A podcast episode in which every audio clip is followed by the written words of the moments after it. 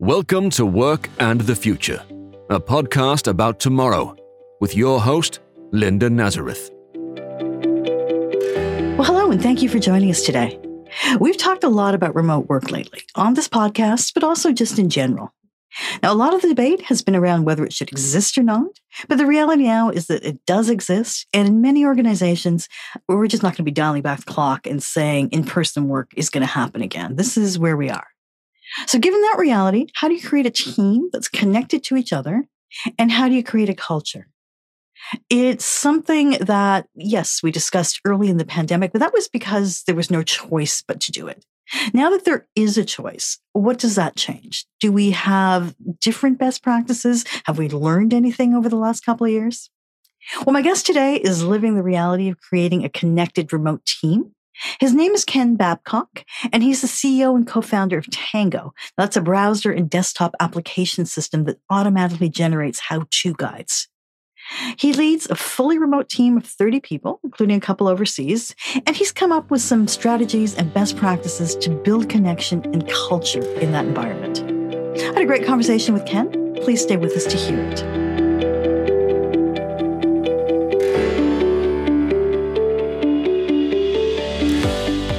Well, how can you build connection and culture when you're leading a remote team? To talk about that, I'm joined by Ken Babcock. He's C E O and co-founder of Tango. Hi, Ken.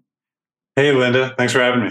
Oh, thanks for being here. There's a lot to talk about when we're talking about remote work. I've talked about it quite a bit on the podcast, but this is a different time, I think, to be talking about it. But before we even get there, tell me a little bit about yourself and your own career and how you ended up leading this team.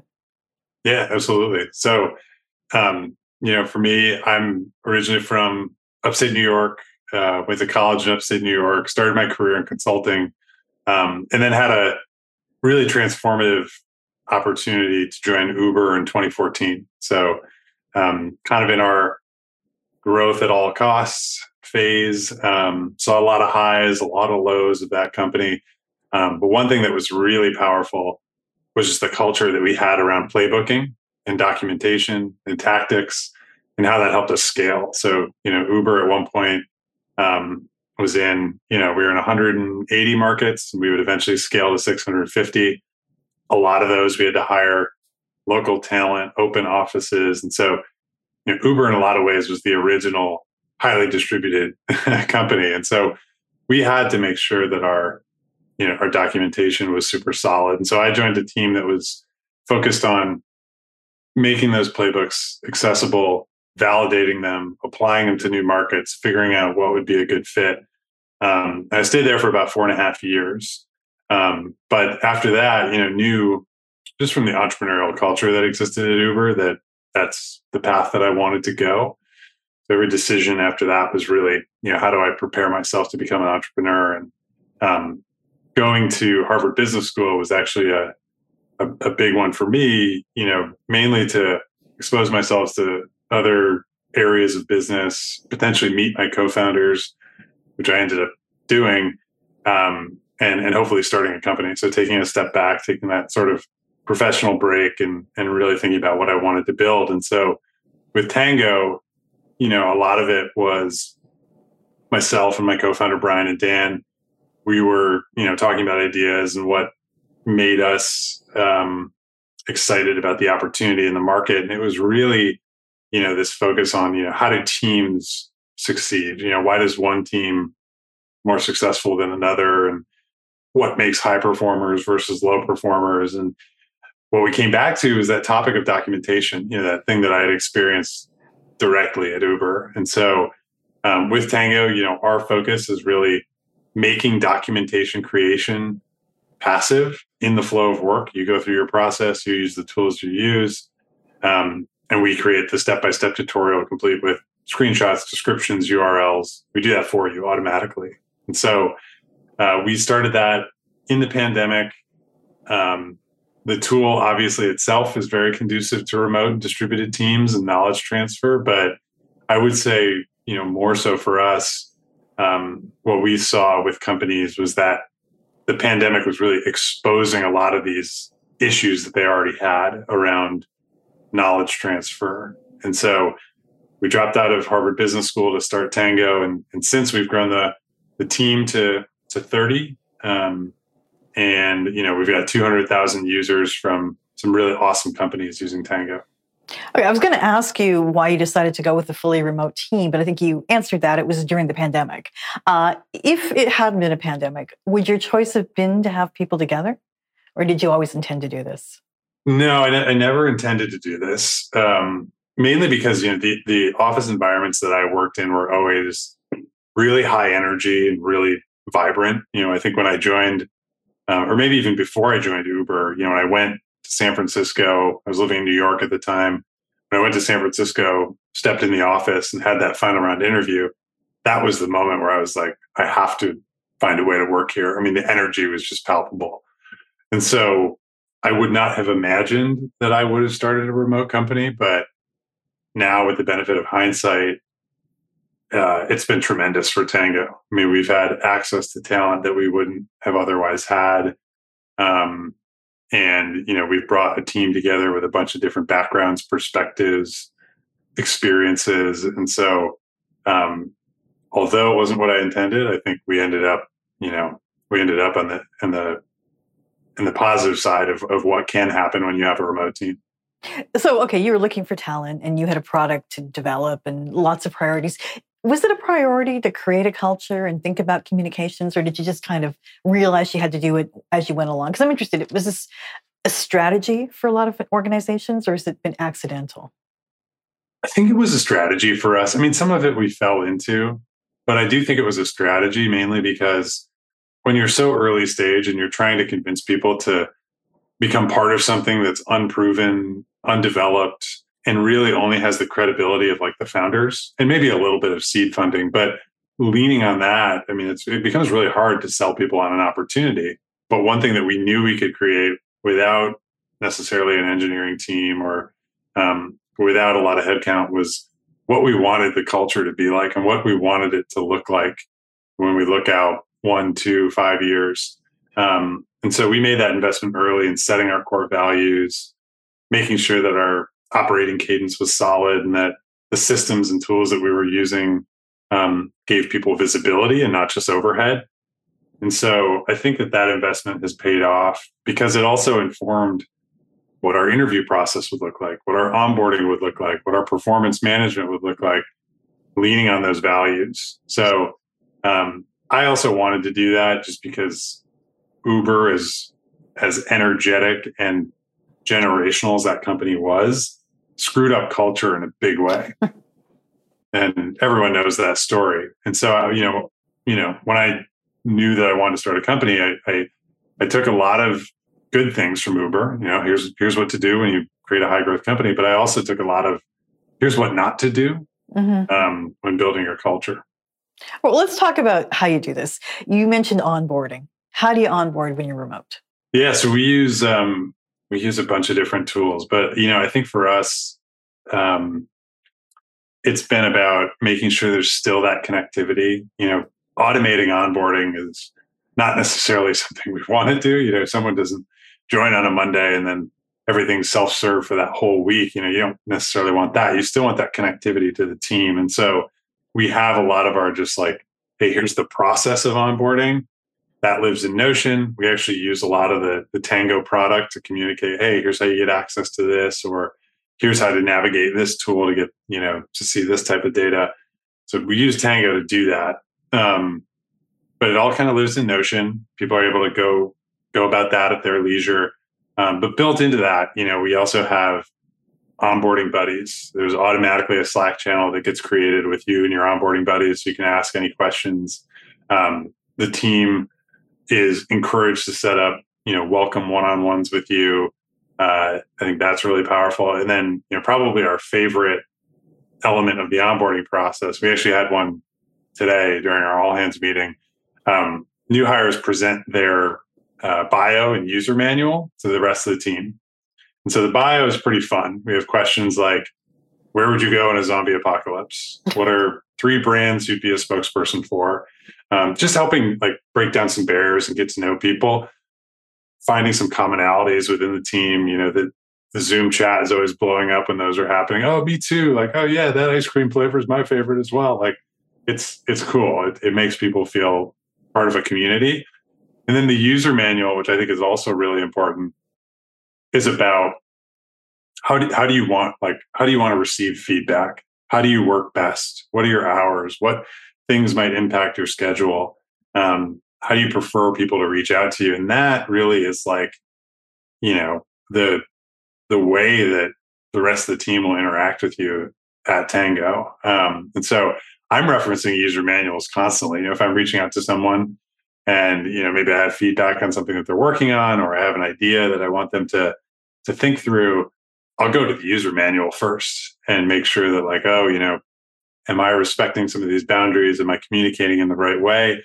So much can get lost in a remote company just through all these communication tools. Inflection doesn't come through. Tone of voice doesn't come through. Um, sarc- sarcasm doesn't come through. And so, you know, making sure that you're communicating appropriately and in the way that people like to be communicated with, like that's that's really important. So I know there's a lot, but our onboarding process is super thorough. Okay, that's interesting. What's really interesting is this term you use, dog fooding. I've never heard that before, Ken. What is that? Yeah, so dog fooding, um, it might be a little bit of a, a niche term, but the idea is, uh, you know, it comes from, you know, you eat your own dog food, or the idea that like, If you're if you're making something, you should be testing it as well. You should sort of adopt the persona of the end user that you're building for to make sure that your product um, meets the expectations of that user. And so we'll set up routine, we call them like either dog food days or dog food time, where we're trying our own dog food and we're saying, okay, does this does this work as expected? Are there bugs? Are there little things about the user experience with Tango that we can fix? And so internally in the team, we do that, you know, ahead of like a big release, but people are also using Tango constantly. That's what's one, th- one thing that's really cool about building a product that has such universal applicability is that, you know, your own team can use it a ton too. And that makes the product better. That's interesting. You know, the knowledge part of this to me is a gap when you talk about remote work, because when I've t- workplaces where I've thought it's been really successful to be there as a team, it's because the person in the next office knows a lot of things, or the person down the hall knows a lot of things, and I can go to them easily. Now, you can do some of this remotely, but I mean, there are companies that do it better and companies that do it worse. What do you think are the best practices around sharing knowledge? Yes, I think so. This is one of our um, communication norms, in separate from like our team values. We have a we have a set of norms for just how everyone broadly should communicate. I think the user manual adds a layer of nuance to that, but um, the one that I think is most important is assume low context. I think just given, you know, we're a thirty person team now, um, not everyone is going to have all the context. You know, people are going to be coming from, you know, maybe the context that they have that's informing the way that they feel. And so laying that out in written communication, I think, is really powerful. Um, you can't assume that everyone has the same context. It's impossible to keep up with every Slack channel, every single email, be in every meeting. And so that's that's one of the reminders that we that we put out to the team. I think another piece around knowledge sharing um, and how we do it, um, you know, we definitely take advantage of the time that we do have in person too. So, you know, we are, yes, we are fully remote, thirty people across fifteen states, but we do offsites three times a year. Um, and we'll do sort of smaller functional get-togethers in addition to that. And that allows us to, you know, kind of find those, those areas of maybe misalignment or misunderstanding and kind of work through those in person, which ends up being a lot faster. So, um, that one might be a little bit of a crutch, but I do think that that in-person element, even if it's only three times a year, I think that's that's really critical for remote teams too. That's an interesting thing. I was going to ask you about that. So you do that, you bring everyone together. Obviously, that's an expensive thing to do, right? But you see the value in it. Yeah, you know what's more expensive is uh, office space in a tier one market. So that is very true. yeah. Um, no, I mean, the way we do it, it's it's you know, it's not like a blowout party. Um, it's, you know, we find a a reasonable central place to meet where we can maybe, you know, get office space either through an investor or through our co-working membership. Um, and so, you know, we try to keep costs down, but, uh, you know, I think it, it allows us to take some of those savings that we, you know, maybe would have on, on an office, spend it on stuff that's really worthwhile, you know, building relationships, building understanding, building empathy for each other. Um, that's all sort of priceless. In the meantime, you do have to have the teleconference meetings, right? And I was surprised when we first went to a remote world that people were spending all day in meetings. I didn't realize people met all day, but it seemed like they did. Uh, have you changed your views on this? I mean, do you do it a lot, or do you do you have a policy around it? We have a we have a no meeting Thursday, and so inevitably, you know, meetings will still happen. They just won't happen on Thursday. I think it's I think it's so critical that people have time for, you know, what we call like deep work, or the ability to focus on something. Um, it's really challenging in today's day and age where, you know, people are seemingly always available because they're either working from home or, um, you know, they make themselves available, or you can see their Google Calendar. And so you see an open slot and you say, oh, well, that's available time. I'll, I'll go book it. Um, I think it's really important to make sure you're still carving out larger blocks of time so that you can work on, you know, more strategic projects. So that's what we do with our no meeting Thursday. We literally do not allow internal meetings. Obviously, some folks, myself, maybe, you know, my co-founders, uh, Colby, our sales lead, you know, it's it's harder to maintain that no meeting Thursday, but um, it's really valuable for the rest of the team. That's interesting. Okay, so I, I assume that's one of the things you've kind of learned over the last couple of years. What else have you learned? Yeah, um, man, we've learned a lot. So where to begin? You know, I think, um, I think, you know, one one other thing about remote work that we've learned is, uh, you know, I'm lucky in that I have a, I have a, a home. I live in the suburbs. This is my home office that I'm talking to you from, um, and you know, it's it's pretty distant from kind of the rest of the house. And, and so I can come down here and I can work and, and be efficient and not have distractions. That's not the case for everybody. You know, some people have roommates. Some people are in a small one bedroom apartment where their partner is also working remotely. Some people have dogs. Some people have kids at home. Um, and, you know, that presents a whole different set of challenges that are, you know, maybe unique to that person. And so we initiated actually a co-working benefit for our team, um, so that if they needed to get out of their one-bedroom or apartment, or, you know, away from their roommates, they can actually go book a space in a co-working office. Mm-hmm. So the the membership is called Desk Pass. It's awesome. They have co-working spaces across the country in every major city. And even though we have, you know, people in fifteen states, I would say probably ninety percent of our team has a Desk Pass location near them. And so that's a big thing too. And, you know, I use it just to switch things up. You know, even though my office is conducive to being able to do this and meet with you and meet with a bunch of people, um, I sometimes just decide, oh, you know what, I'm going to go downtown. I'm going to go work out of a co-working space. Adds a little variety. And, um, you know, it allows people to kind of distance themselves, or at least put some distance between home and work. So you're fully remote. Are you ever tempted to go hybrid or think about a world where people maybe come in all the time, or is this it? Yeah, I think it would, I mean, I think it would be naive to say I have the right answer here, because, you know, different challenges have presented themselves at different sizes and stages of the company. Um, you know, what works now for thirty people might not work for fifty people. And, um, you know, who's to say that if like, we end up hiring a concentrated geographically like group of people, like maybe we have an office for them just to get together. So I can't say definitively. Um, I will say, you know, the things that I've appreciated about remote work is the flexibility that it offers people, um, and how they can kind of, you know, prioritize their life in addition to work, and not, you know, not having one necessarily stack ranked above the other. Uh, and then the other thing that I mentioned even earlier on the podcast the access to talent. I mean, we have amazing people on the team that live in, you know, what you maybe would traditionally not consider a tech hub. Um, but they've had relevant experience. They've made a choice in their life to live somewhere that's, you know, maybe away from those hubs, which they should be able to do. And, you know, and, and now they're working with us. And so that type of opportunity, when we hire people like that, that's always the the validation that, you know, going this path, being remote, it can be really powerful. We'll see how it, it all goes for everybody, for you and for uh, organizations. I think we're still pretty early in this. Ken, thank you so much for talking to me. Thanks, Linda. Thanks for having me. Ken Babcock is the C E O and co-founder of Tango.